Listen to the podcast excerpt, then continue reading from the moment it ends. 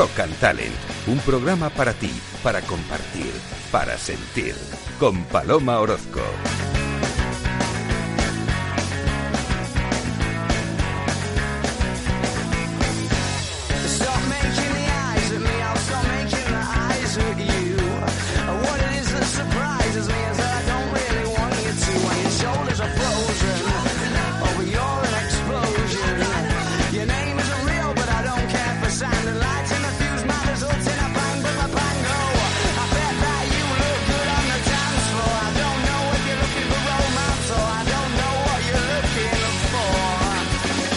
Labios son como el borde de la galaxia y sus besos como el color de una constelación. Es lo que cantaba la banda de indie rock británica Arctic Monkeys en Arabella, uno de sus grandes temas. El título de la canción combina el nombre de la novia del vocalista Alex Turner, la actriz Ariel Vandenberg y el personaje principal que interpretaba Jane Fonda en la película de ciencia ficción franco-italiana Barbarella en 1968, mencionada en la letra con su bañador plateado. Estaba increíble Jane Fonda en esa película. ¿Estás en Rock and Talent?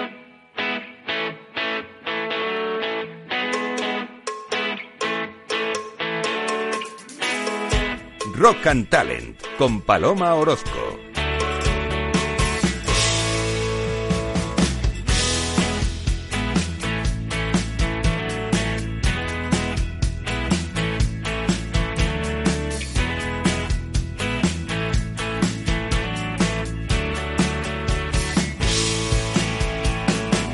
Bienvenido, bienvenido a Rock and Talent.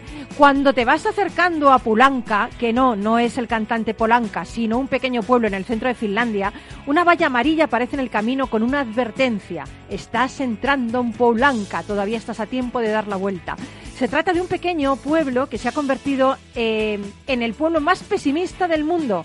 Ha convertido el pesimismo en una marca, organizando un festival del pesimismo, presentaciones musicales y hasta una tienda online, todo con humorísticas referencias a eso, al pesimismo. La Asociación Pesimista de Poulanca está muy considerada. En redes sociales tienen varios vídeos donde hacen un tour sarcástico por el pueblo. Algunos de estos audiovisuales de humor negro tienen ya 200.000 visualizaciones en redes sociales y otros hasta medio millón de clics.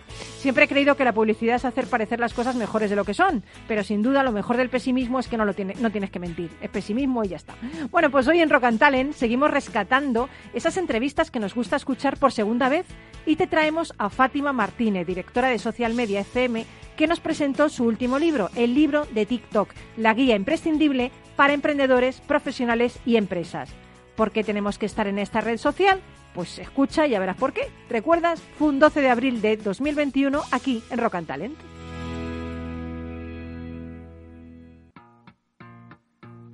Rock and Talent, con Paloma Orozco.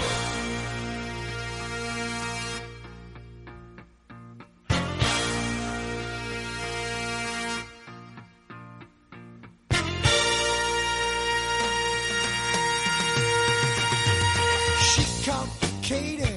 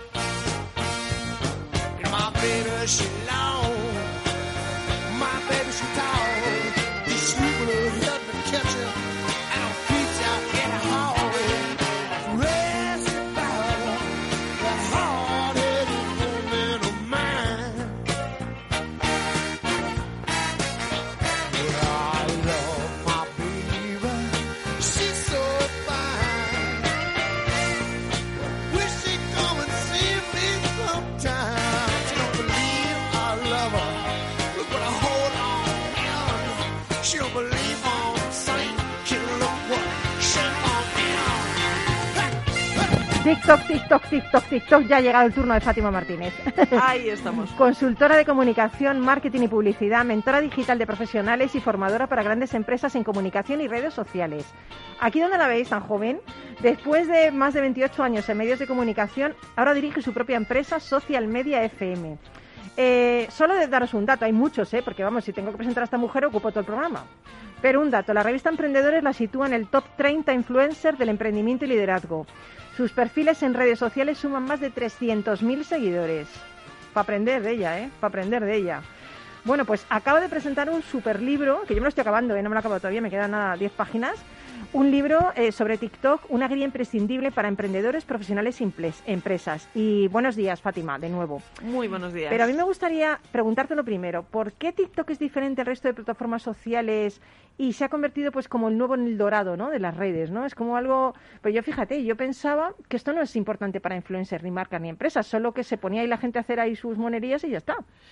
Esa es la gran equivocación de todo el que ¿Verdad? no conoce esta red, efectivamente, porque es una plataforma que, bueno, es que lo acaban de explicar, trabaja con, intel- eh, con inteligencia artificial y su algoritmo es potentísimo, ¿no?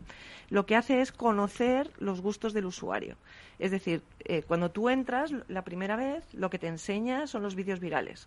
Entonces te va a enseñar niños, te va a enseñar eh, gente cantando, gente bailando, mm, temas cómicos. ¿Por qué? Porque eso es lo más viral. Es como si tú te vas a la tele y dices, ¿cuál es el programa de mayor audiencia? Sálvame.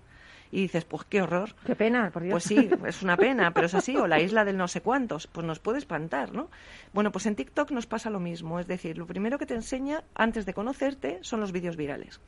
Una vez que tú empiezas a enseñarle al, al algoritmo qué es lo que a ti te gusta, Sí, lo que te hace es un feed de noticias o de vídeos que está adaptado a tus gustos. Entonces, si tú estás, te gustan los paisajes, te va a enseñar paisajes. Si tú te has parado a ver eh, animales, pues porque te gustan los caballos, los perros, los gatos, pues te va a enseñar perros, gatos, animales. Y si a ti te gustan los temas profesionales, como es mi caso, pues lo que me enseña son médicos, abogados, ingenieros, periodistas, publicistas, Conferencias, ¿no? O- eh, sí, to- toda la gente, vamos a ver, eh, hay una inmensidad y en el libro hay 11 TikTokers que son todos profesionales, Sí, incluso hay una monja, una religiosa, eh, que habla de comunicación y, y religión, porque ella es directora de comunicación, es, bueno, es, es licenciada y da clases en la Universidad de Comunicación, ¿no?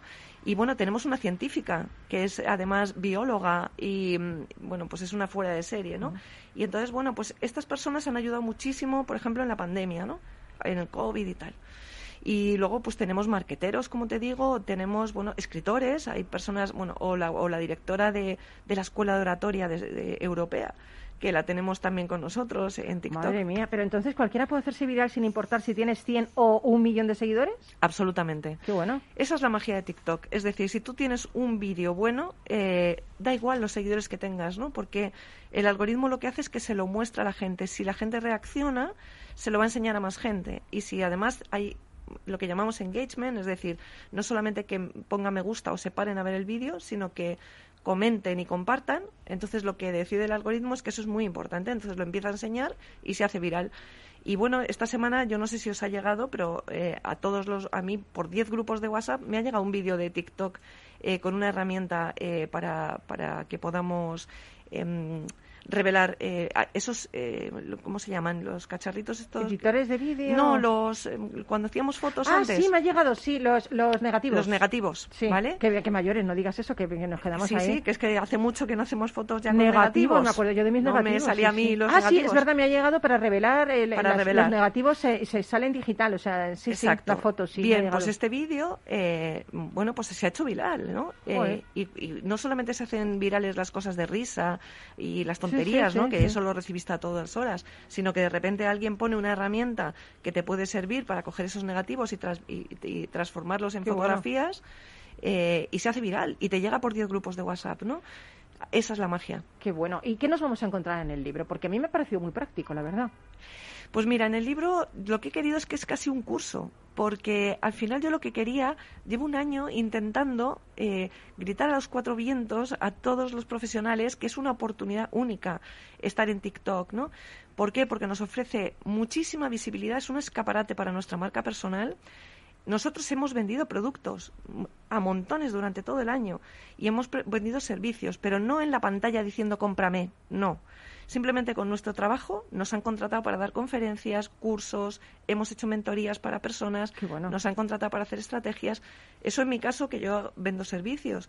Eh, bueno, el libro. El libro, por ejemplo, está ahora mismo en, en los canales de TikTok. El libro ha estado en el número uno de, de ventas durante más de 10 días aca- y acabas de presentarlo el 25 de marzo, creo. y se ha presentado el 25 de marzo. Madre sí. mía, madre mía.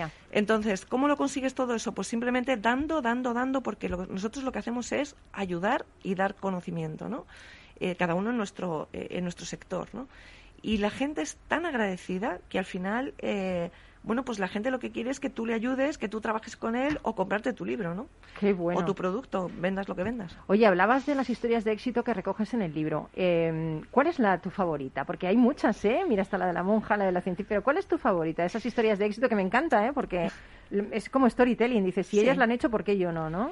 Pues mira, para mí hay, bueno, aparte de Chisquia y, y de Teresa, que lo han hecho, lo están haciendo genial y tienen más de 400, casi 500 mil seguidores cada una, pues me gusta mucho Jordi Segués, por ejemplo, que es un marquetero que enseña muy bien el marketing, eh, haciendo además unos vídeos muy curiosos, pero él sí hablaba de marketing, marketing. Yo hablo más de herramientas, de ayudar, de formación, les digo dónde pueden estudiar gratuitamente, ¿no? Porque también hay que ayudar a la gente, Claro ¿no? que Que, no tiene medios. Les digo dónde pueden encontrar trabajo. Es decir, yo mezclo mucho el marketing con la formación. Eh, pero Jordi Segués, por ejemplo, pues, pues es un marquetero. Luego está Alba Vilches, por ejemplo, que a mí me encanta, que es la directora de recursos humanos de, de TripAdvisor y del, direct- y del Tenedor, que lo está haciendo genial con todo temas de recursos humanos y de ayuda, ¿no? Eh, pues cómo haces un cómo hay- puedes hacer un currículum donde puedes encontrar también trabajo. Qué bueno, es que compras el libro. el libro lo ha editado Naya, ¿verdad? El libro lo ha editado Anaya, sí, Y efectivamente. se puede comprar también online. Tú lo, yo lo he, lo he mirado en, en la red y pones TikTok Fátima Martínez y ahí te vienen todo donde lo puedes con Casa del Libro, en todos los sitios. Mira, está. en Amazon es muy curioso porque tienes que poner Fátima Martínez, Sí. no el libro de TikTok. Sí. Y te Qué sale. bueno, eso es que lo estás haciendo bien. Eh, Debe de ser. En el resto, en la FNAC, en el Corte Inglés, eh, en Amazon, eh, o sea, en, en Casa del Libro, lo, pode- lo pueden encontrar perfectamente tanto en tienda como en online.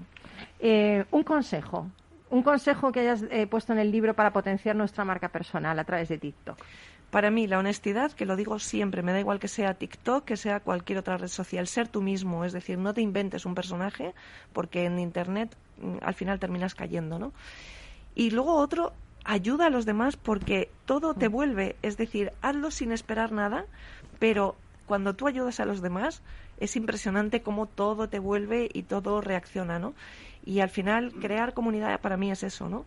Eh, ayudar a la gente y luego, bueno, pues las cosas las cosas vienen, ¿no? Qué bueno, qué bueno. Vídeos de, tre- de muy cortos, ¿vale? Eso ya centrándonos en lo que es TikTok. Vídeos muy cortos, cuanto más cortos mejor. Y los tres primeros segundos fundamentales. Es donde tienes que captar al, al usuario. Yo es que la voy a contratar y ya está que me haga los vídeos ya, porque yo ya me he leído el libro, no se puede empezar.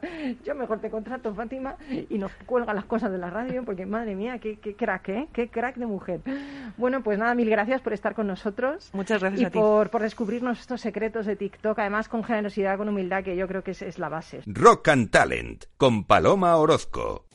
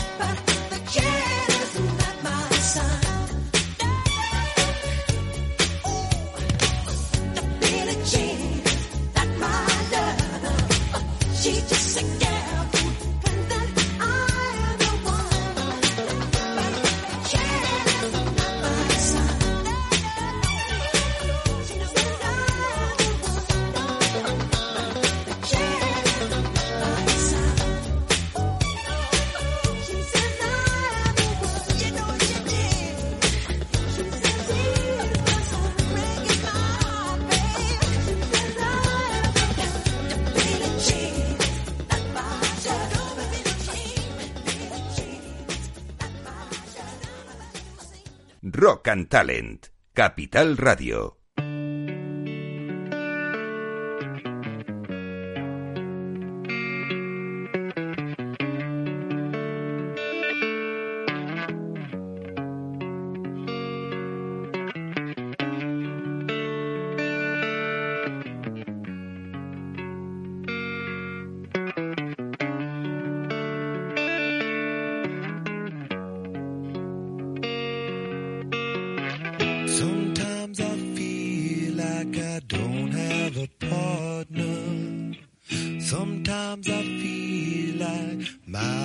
city friend is the city I live in, the city of angels. Lonely as I am, together with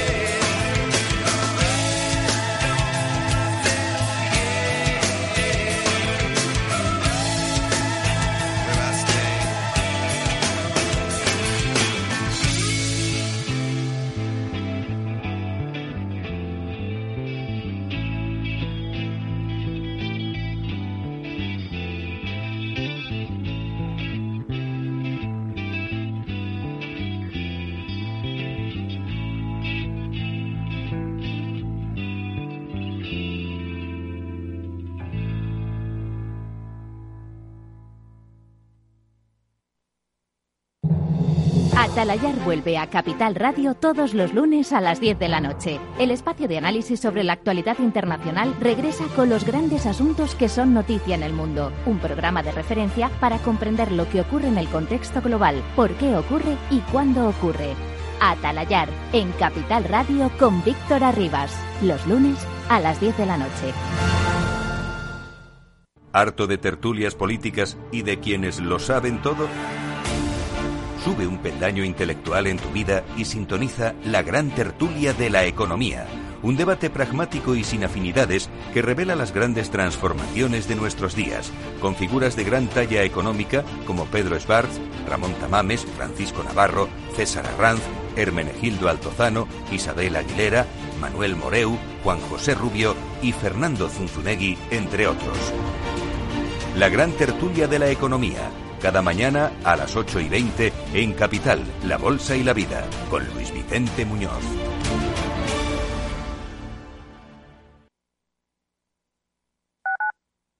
Capital Radio Madrid, 105.7.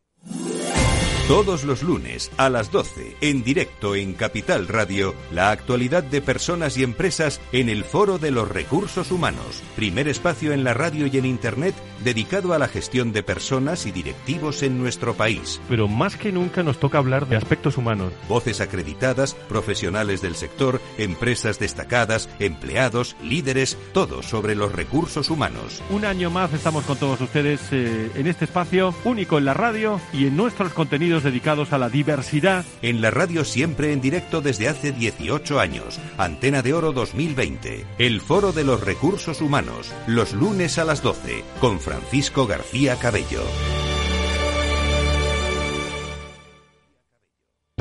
Para personas inquietas, Capital Radio.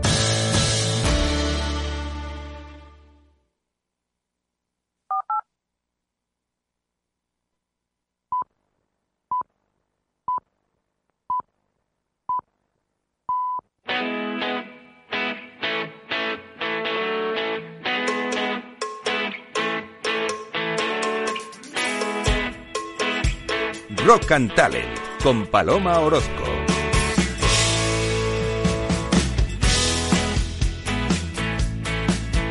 Y aquí seguimos al pie del cañón, bueno, diría al pie del micro, no del cañón, al pie del micro, alegrándote el verano, inspirándote eh, con esas entrevistas que nos gusta rescatar. Y hoy precisamente eh, he cogido una donde Carlos Pucha Gibela, nuestro experto en libros, nos recomendaba uno de estos libros, Correr o Morir, de Kilian Hornet el actual campeón mundial de skyrunning, una de las pruebas físicas más duras del planeta. Este hombre ha subido y bajado el Kilimanjaro más rápidamente que cualquier otra persona en todo el mundo. Me encantó, me encantó lo que hablamos, cómo nos reímos y también que otro de nuestros invitados, el artista y compositor Lorca, nos diera su punto de vista. ¿Quieres escucharlo? Seguro que sí.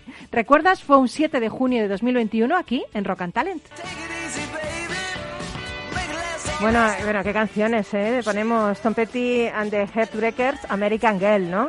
No sé si prefieres American Girl o Spanish Girl o, o desde que te has casado nada, ¿no? Hombre, no, todo lo que tenga que ver con girl, pues no está mal.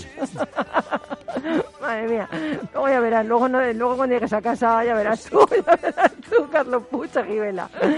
Bueno, eh, Carlos Pucha Gibela, bookisideasblog.com, Así es. el hombre que se lee un libro a diario. Bueno, no tanto, pero vamos, sí, sí, Oye, me te, gusta leer. te vas a apuntar el sábado a donde Lorca, ¿no? Lorca, Pues mira, me te se va a parece, apuntar. me parece un espectáculo extraordinario más en esta, en esta época, o sea que yo os animo a todos a ir, por supuesto. Desde luego, vamos a estar ahí que vamos.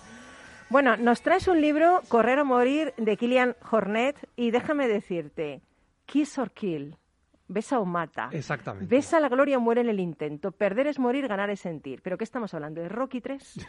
Porque te digo una cosa, yo me he leído un poco el empiezo de este libro y me entra una agonía que no, que no te digo yo.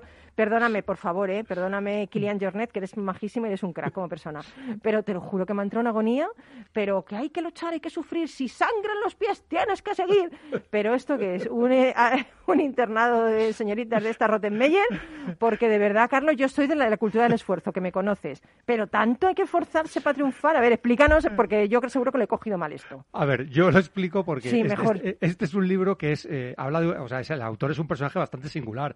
Ha sido campeón del mundo varias veces de skyrunning. Vale, esto del skyrunning, esto que es por Esto los es- cielos tejados, por los no, cielos, por, no, dónde va. no, es una, es una disciplina que consiste en correr y, y subir y bajar montañas a, a la máxima velocidad. Pero no que se queda puedas. a tomar algo ahí arriba ni Pues nada. no, no, no, porque estamos hablando del, del Mont Blanc, del Everest, o sea, ese tipo de, de montañas. ¿No? Pero ¿por qué va tan deprisa?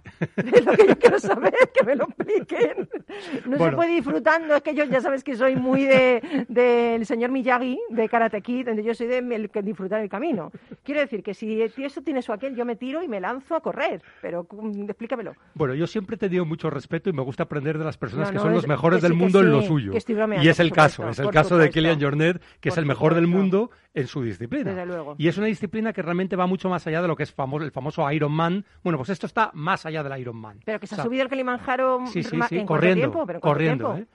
O sea, sí, sí. Él ha- descansar. Ha batido todos los récords de su vida. Hay un, hay un proyecto que se llama Summits of, of- for my, of my Life, Sí, que sí. son las cimas de mi vida, y es que ha subido las 10, creo que son las 10 montañas más altas del mundo, corriendo y bajando corriendo. Pero si no las ha visto. Y- Y digo yo, si no las ha visto. De hecho, el Everest eh, le costó cuatro intentos porque hubo mal tiempo, etcétera, no pudo, y cuando por fin lo consiguió, batió el récord anterior, creo que en más de un día. O sea, No, a ver, te digo una cosa. De, de Esto- diferencia. Esto, ¿eh? tiene mucho mérito porque estoy convencida de que este hombre se lo está currando que te mueres. ¿eh? Hay No, que la es- cultura del es- esfuerzo, yo soy de esa cultura. Es ¿eh? el mejor del mundo en lo suyo, ya lo digo. Tiene un manifiesto del Skyrunner que, que has empezado tú a, a leer. Sí, sí, que le es lo no, de- ya, a, ver si, a ver si os asusta igual que a mí. besa o ¿eh? mata y realmente es un Venga, poco venga. asustante lo Le- que dice. léenos ¿no? un poco, ya verás tú. Pues mira, Ya verás, a ver si es que yo soy loca.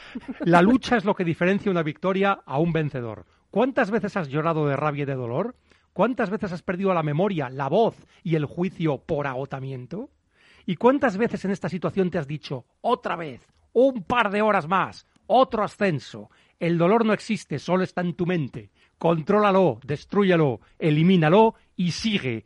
Haz sufrir a tus rivales, mátalos. Pero esto es una pregunta, ¿cuántas veces lo he sentido? Nunca. Esto es- esto es- No, que O sí, sea, que sí. pero a ver, fijaros, alguna ¿eh? vez sí, alguna vez sí, la Eh, no, él dice que el deporte es egoísta porque se debe ser egoísta para saber luchar y sufrir, para amar la soledad Sí, y para, bueno, está pues bien. Mm. detenerse, toser, padecer frío, no sentir las piernas, Bueno, tener bueno, náuseas. Es que Lorca está Fijaros, haciendo ¿eh? así con la cabeza porque os quiero contar una cosa personal, no Sí. porque yo le conozca, vamos, porque me lo acaba de contar él, porque yo estoy en su casa, que se ha comprado una, una bicicleta en, el- en la pandemia. Ya estaba ahí, dale que te pego en en el jardín de su casa, dale que te pego Y ahí la- también sufriendo, ¿no? Y dándole duro. No, y además es que yo también me he refugiado mucho en el deporte. O sea, Sí, el deporte es que es Claro. importante. es lo, ¿eh? que me ha, Sí, lo que me ha es librado verdad. de, de- de la, ya sufro de por sí ansiedad, pero yo necesito al menos 40 minutos por la mañana y luego antes de dormir una media otra media hora. Pues tú vete con Gillian Jornet por la Bueno, montaña corriendo y ya verás tío, tú alucinando. Bueno, hay, hay- hay una de las cosas que ha hecho que es increíble, que es recorrerse toda la cordillera de los Pirineos, desde el País Vasco hasta Gerona, eh, 700 kilómetros, no sé cuántos kilómetros de desnivel, eh, corriendo, y lo ha hecho en siete días y pico. ¿Qué me estás contando? Madre mía. ¿eh? Madre o sea, mía. que, que son más de Tiene que 700 tener kilómetros. un ¿eh? corazón y un pulmón, unos Madre mía, pulmones madre corriendo mía. por Y una montaña. voluntad, una Sí, sí, voluntad, sí, sí, una sí. voluntad.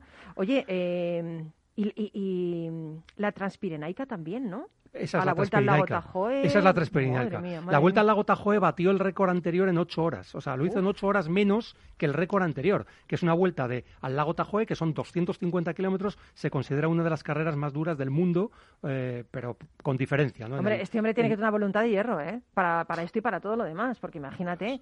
O sea, y la soledad y la cabeza, ¿eh? La cabeza es lo que tú dices. El hecho de estar corriendo solo, supongo que le habrá llovido, habrá tenido calor, habrá tenido frío, ¿no? No, no existe, ¿no? Ni el frío, ni dice que todo está en la cabeza. Bueno, él dice que el dolor es inevitable cuando haces un atletismo de este tipo de alta competición. Pero ¿no? quejarse es opcional, Pero que el sufrimiento, el sufrimiento es lo que es opcional, Claro. porque está en la mente. Hmm. Entonces, realmente de eso sí podemos aprender todos los demás, Hombre, aunque no nos dediquemos hombre, a este tipo de disciplinas tan, tan, tan extremas, ¿no? Porque realmente esto eh, es para muy pocos elegidos, ¿no? Pero hay muchas de las cosas que él dice que se pueden aplicar en la vida diaria, ¿eh? como es el, la madurez, el ser capaz de que la mente, eh, que tú mismo gobiernes tus propios sentimientos y tus propias ganas de hacer las Eso está cosas, clarísimo. ¿eh? que no te que no te rindas, o sea, ese tipo de cosas. Es que todo está en la mente para mí, ¿eh? todo está dentro. O sea, si tú te sientes un triunfador, si Eso tú es. todo está dentro. Es lo, eres lo que piensas que eres, o sea, está clarísimo. O sea, si, te, si crees que eres un mindundi, lo eres. Pero Sí. si no te pones límites, no los tienes. Es que es, es así, ¿no?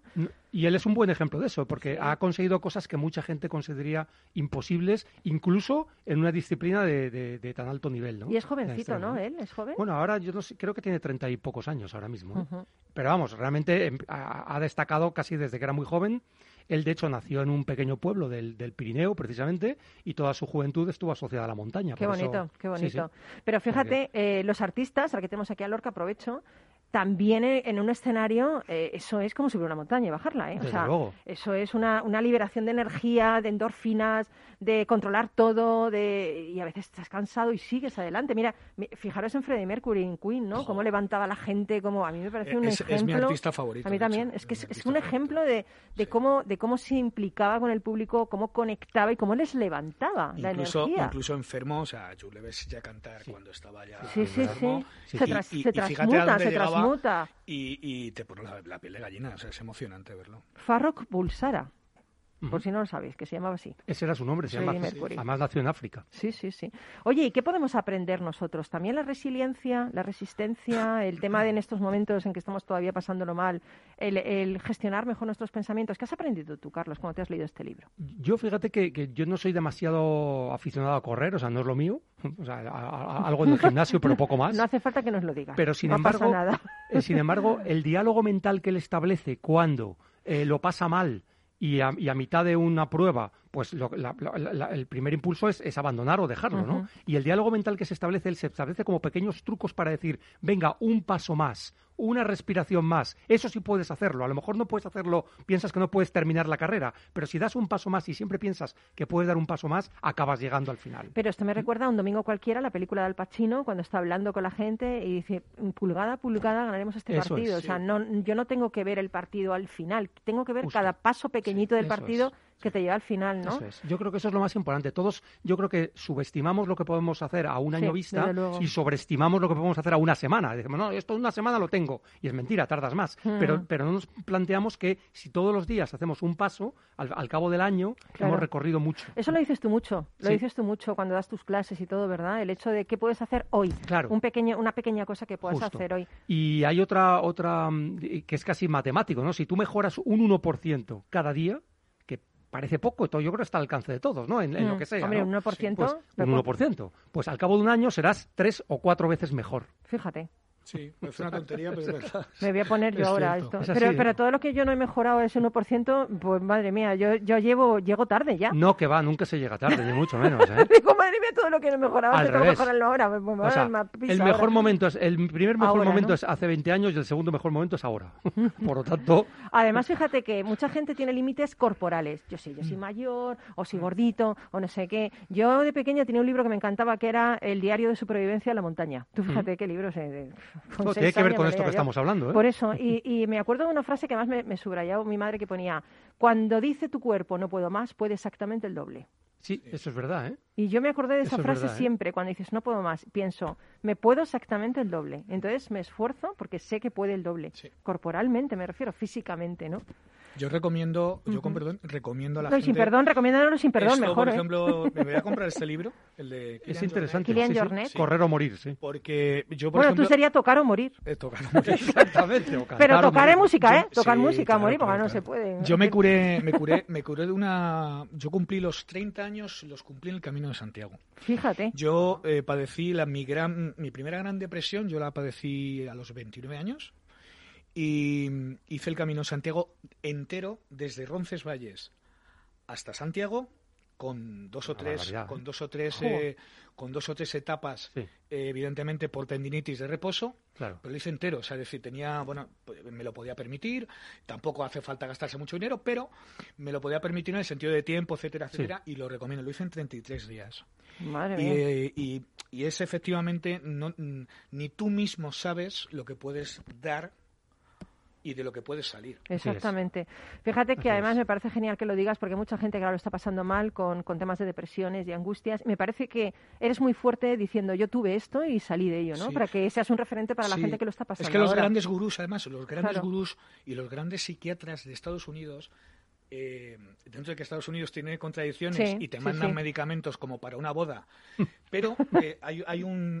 es verdad que, que los grandes psiquiatras, los grandes gurús, recomendaban el Camino de Santiago, fíjate.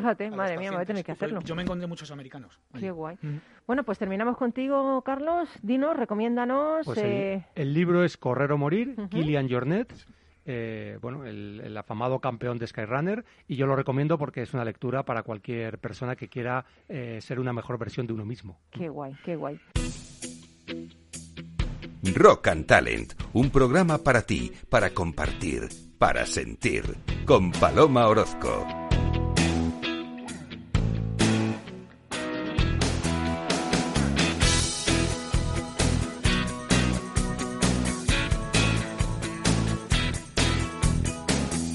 Y ya casi a punto de terminar, quiero que escuches a nuestro experto en mitología y simbología, César Espinel, hablando de los cuentos de hadas. No tiene desperdicio. Y es que, oye, nada es como nos lo habían contado.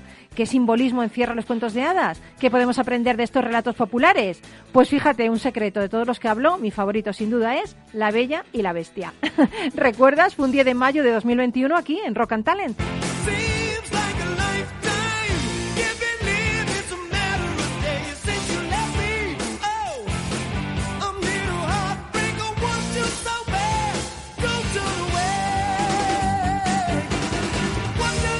digo yo, ¿cómo se puede ser romántico y al mismo tiempo ser tan activo y tan rockero como el duende? Mira lo que me ha puesto ahí Surrender de Rainbow. O sea, ¿cómo se puede, eh? Ser las dos cosas al mismo tiempo, digo yo. César, ¿qué tal? César. Espinel. Simbología, mitología, Mm. cuadros en el Museo del Prado. De todo. Le A ver cuándo voy yo con todo. César ahí, que me dé una, una visita al Museo del Prado. Esto me encantaría, sí. ¿no? Oye, sabes que, que cuando quieras. Sí. Además, ahora que hay poquita gente, la verdad es que es un lujazo estar Pues ahí. nada, me voy a apuntar, me voy a apuntar ya.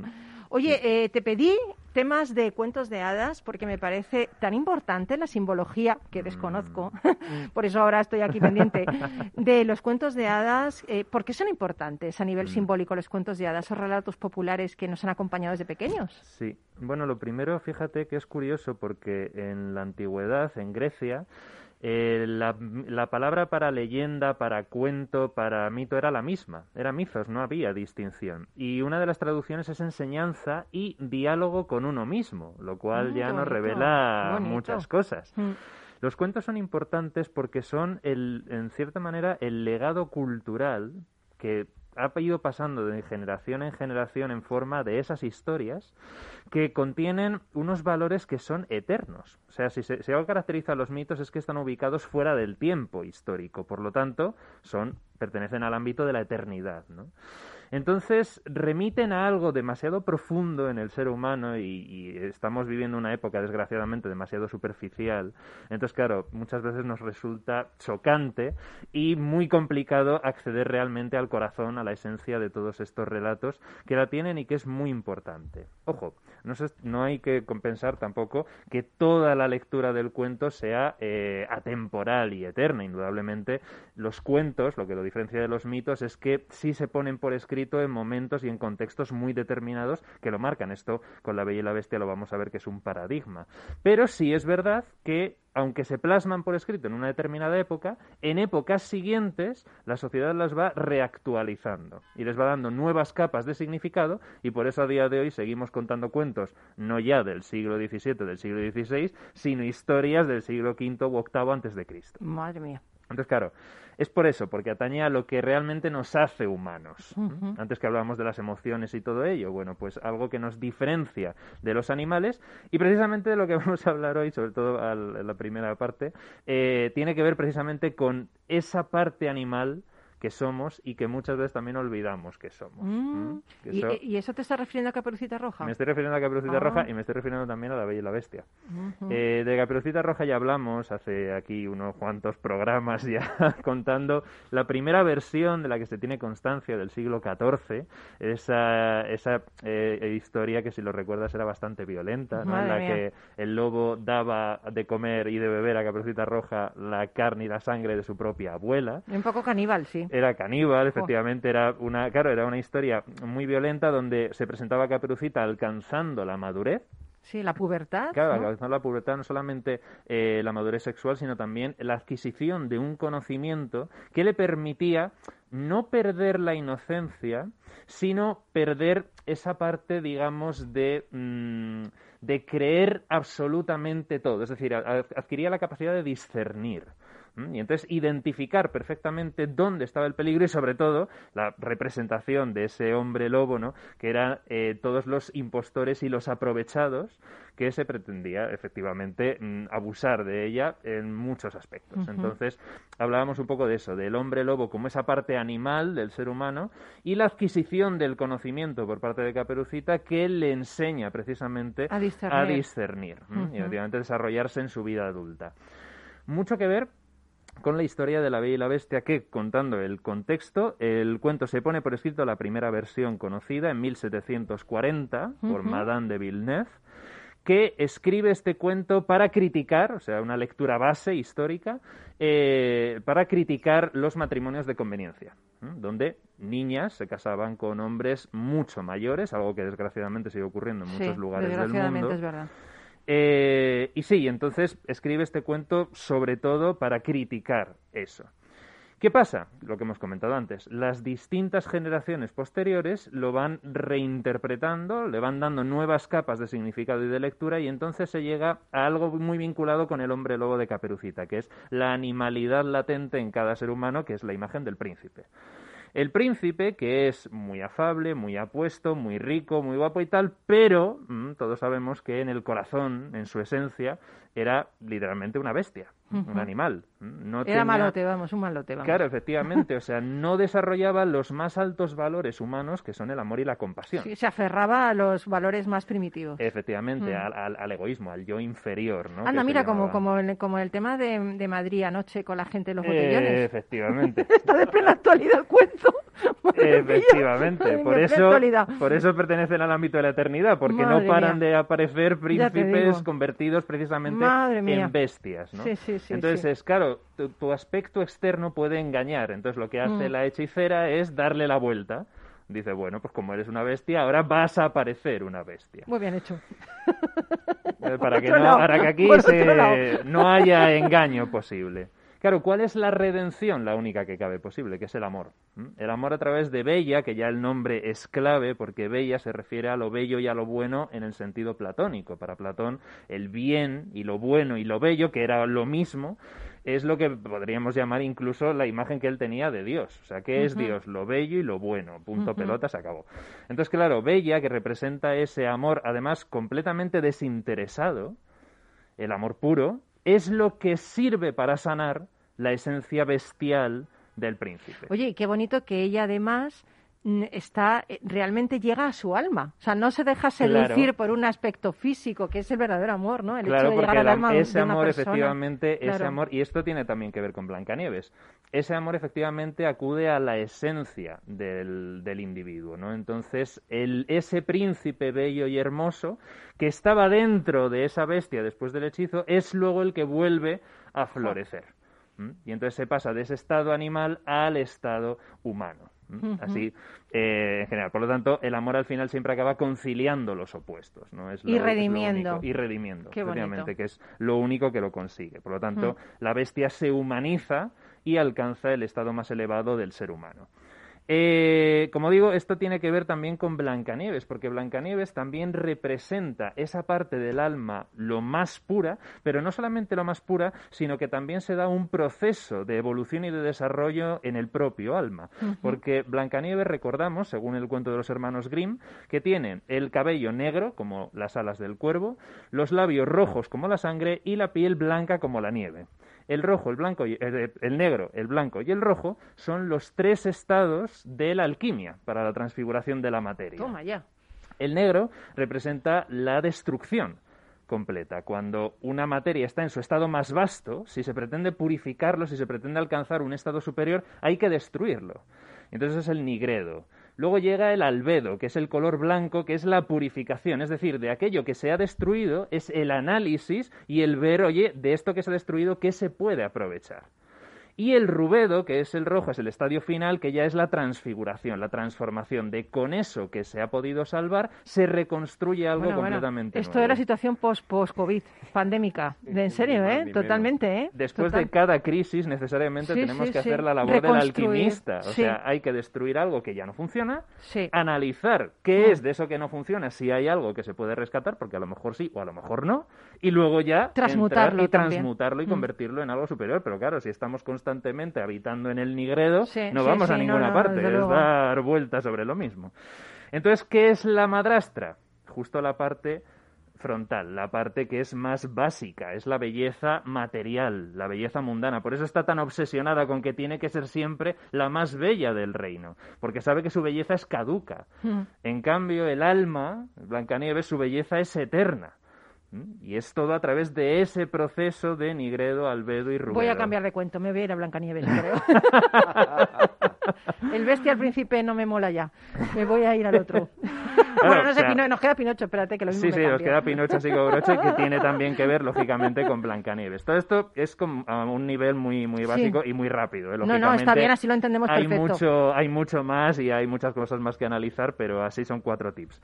Pinocho habla también precisamente de ese desarrollo, pero ya no solamente a nivel eh, anímico, sino en la construcción propia de la persona, que en realidad también se refiere al alma en el sentido de esencia del ser humano, es decir, que hace a un individuo ser como es. Y efectivamente con la concepción de que en todo individuo late esa idea del ser humano cósmico, del ser humano absoluto. Y entonces Pinocho es muy interesante porque pasa de ser un tronco de madera, es decir, materia inerte, tosca, bruta, el nigredo, se talla, es tallado por Gepetto, ¿no? que ahí tiene esa idea del dios hacedor, como hace a Adán con el barro, pues Gepetto hace a Pinocho, pero Pinocho sigue siendo, es verdad, muy trabajado y muy tal, pero sigue siendo una marioneta, sigue siendo un ser de materia tosca. Y sigue siendo una marioneta que es muy interesante porque tiene una falsa sensación de libertad. Esto es absolutamente maravilloso y esto lo plasma muy bien Disney en su película, en ese número musical que tiene Pinocho cuando está en el teatro con Stromboli y tiene la canción es esa en la que dice que, está, que vive sin hilos. ¿eh? Dice, los tenía, los perdí Sí, y ahora soy feliz. Es mentira, es una falsa libertad. De hecho, luego Stromboli le mete en una jaula y ahí Pinocho ya se entera de que no es libre. Entonces, claro, es una marioneta que efectivamente está controlada por agentes externos. Oye, otra vez como de plena actualidad. Nos pasa esto también. Es que lo de los cuentos, madre mía, ¿eh? Efectivamente, Sí, es sí, que sí, está ahí siempre. Y es la evolución y el desarrollo hasta que se convierte en un niño de verdad, que es esa exaltación absoluta del ser humano. De hecho, ya lo decía Jesús, dice, si no os hacéis como niños, no entraréis en el reino de los cielos. Bueno, pues eh, interesantísimo. Me está echando la bronca el duende porque dice que nos queda muy poco, dos minutos. ¿no? Es que Perdón. me encantaba, me encantaba, me encantaba. Bueno, eh, que, que nos vamos.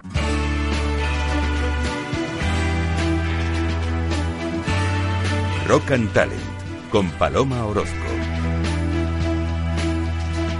Sunrise, sundown, the streets gone golden brown, harbor skies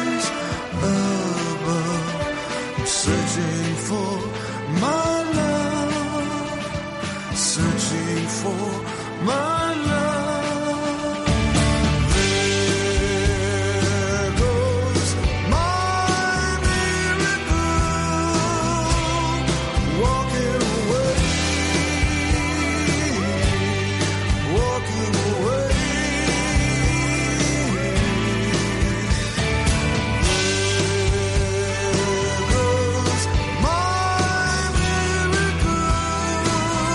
Niccolo Paganini es considerado como uno de los más grandes violinistas de todos los tiempos. Se cuenta que en cierta ocasión se dispuso a actuar en un gran teatro lleno de público que le recibió con una gran ovación. Cuando levantó el arco para empezar a tocar su violín, se dio cuenta, consternado, que no era el suyo. Para un músico como él, esto era inaudito y se sintió muy angustiado sin su querido violín. No obstante, comprendió que no tenía otra alternativa que iniciar el concierto y empezó a tocar. Se cuenta que ese fue el mejor concierto de su vida. Una vez terminada la actuación y ya en su camerino, Paganini, hablando con otro músico compañero suyo, le hizo la siguiente reflexión. Hoy he aprendido la lección más importante de toda mi carrera. Hasta hace escasos momentos creía que la música estaba en el violín, pero me he dado cuenta de que la música está en mí y que el violín solo es el instrumento por el cual mis melodías llegan a los demás. Todos nos hemos sentido, ¿verdad, amigo, amiga? Alguna vez como Paganini, todos hemos sentido en algún momento que estábamos tocando la melodía de la vida a través de un violín desgastado por el tiempo o ya no tan, no tan nuevo como antes, pero recuerda que lo que de verdad importa es que puedas seguir dando el mejor concierto de tu vida, porque la música está en ti. Tu contribución al mundo sonará igual de bien, aunque no seas el violín de Niccolo Paganini. Un abrazo enorme de todo el equipo del programa. Hasta la próxima semana. Sigue disfrutando el verano, que ya nos queda poco, pero ahí estamos agarrándonos, agarrándonos a los últimos días de agosto. Y vuelve con nosotros el lunes que viene. Un besito muy grande. Chao, te queremos.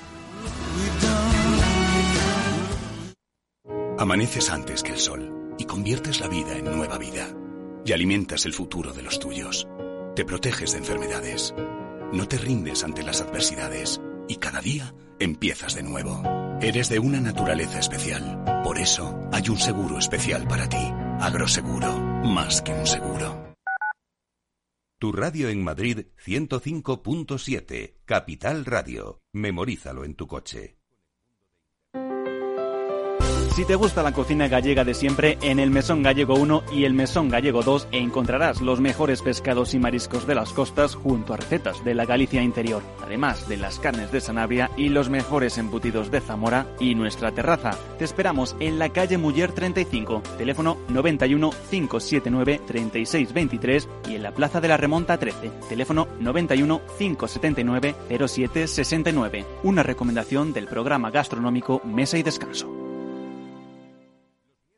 Gráficas Naciones. Más de 50 años de experiencia en el sector de las artes gráficas. Apostamos por la última tecnología tanto en impresión offset como en digital y gran formato. Realizamos todo tipo de impresión. Tarjetas de visita, folletos, libros, vinilos, decoración y montaje de stands. Más información en el 91 629 2145 o en gráficasnaciones.es. Disfruta de la mejor cocina gallega en Montes de Galicia. Todo un clásico moderno en el barrio de Salamanca. Disfruta de la variada dieta atlántica, de las mejores carnes y pescados tratados con respeto y transparencia y regados con una de las mejores bodegas de la zona. En grupo, en familia o en pareja, Montes de Galicia te ofrece el espacio perfecto en cada ocasión. Abuelo, Dime, hija, ¿te ha gustado el regalo que te he hecho? pero si no se funciona el teléfono y me das ahora un altavoz. Es un altavoz para escuchar las noticias esas que tanto te gustan de bolsa. ¿Cuál? ¿Las de Capital Radio? Esa se llama Alexa y solo tienes que decirle Alexa, pon Capital Radio. Alexa, pon Capital Radio, maja. Te damos la bienvenida a Capital Radio. Puedes escuchar la señal en directo o nuestros mejores audios en formato podcast. Directo o podcast. ¿Qué quieres escuchar? Al final me va a gustar a mí el aparato este. Capital Radio. Siente la economía.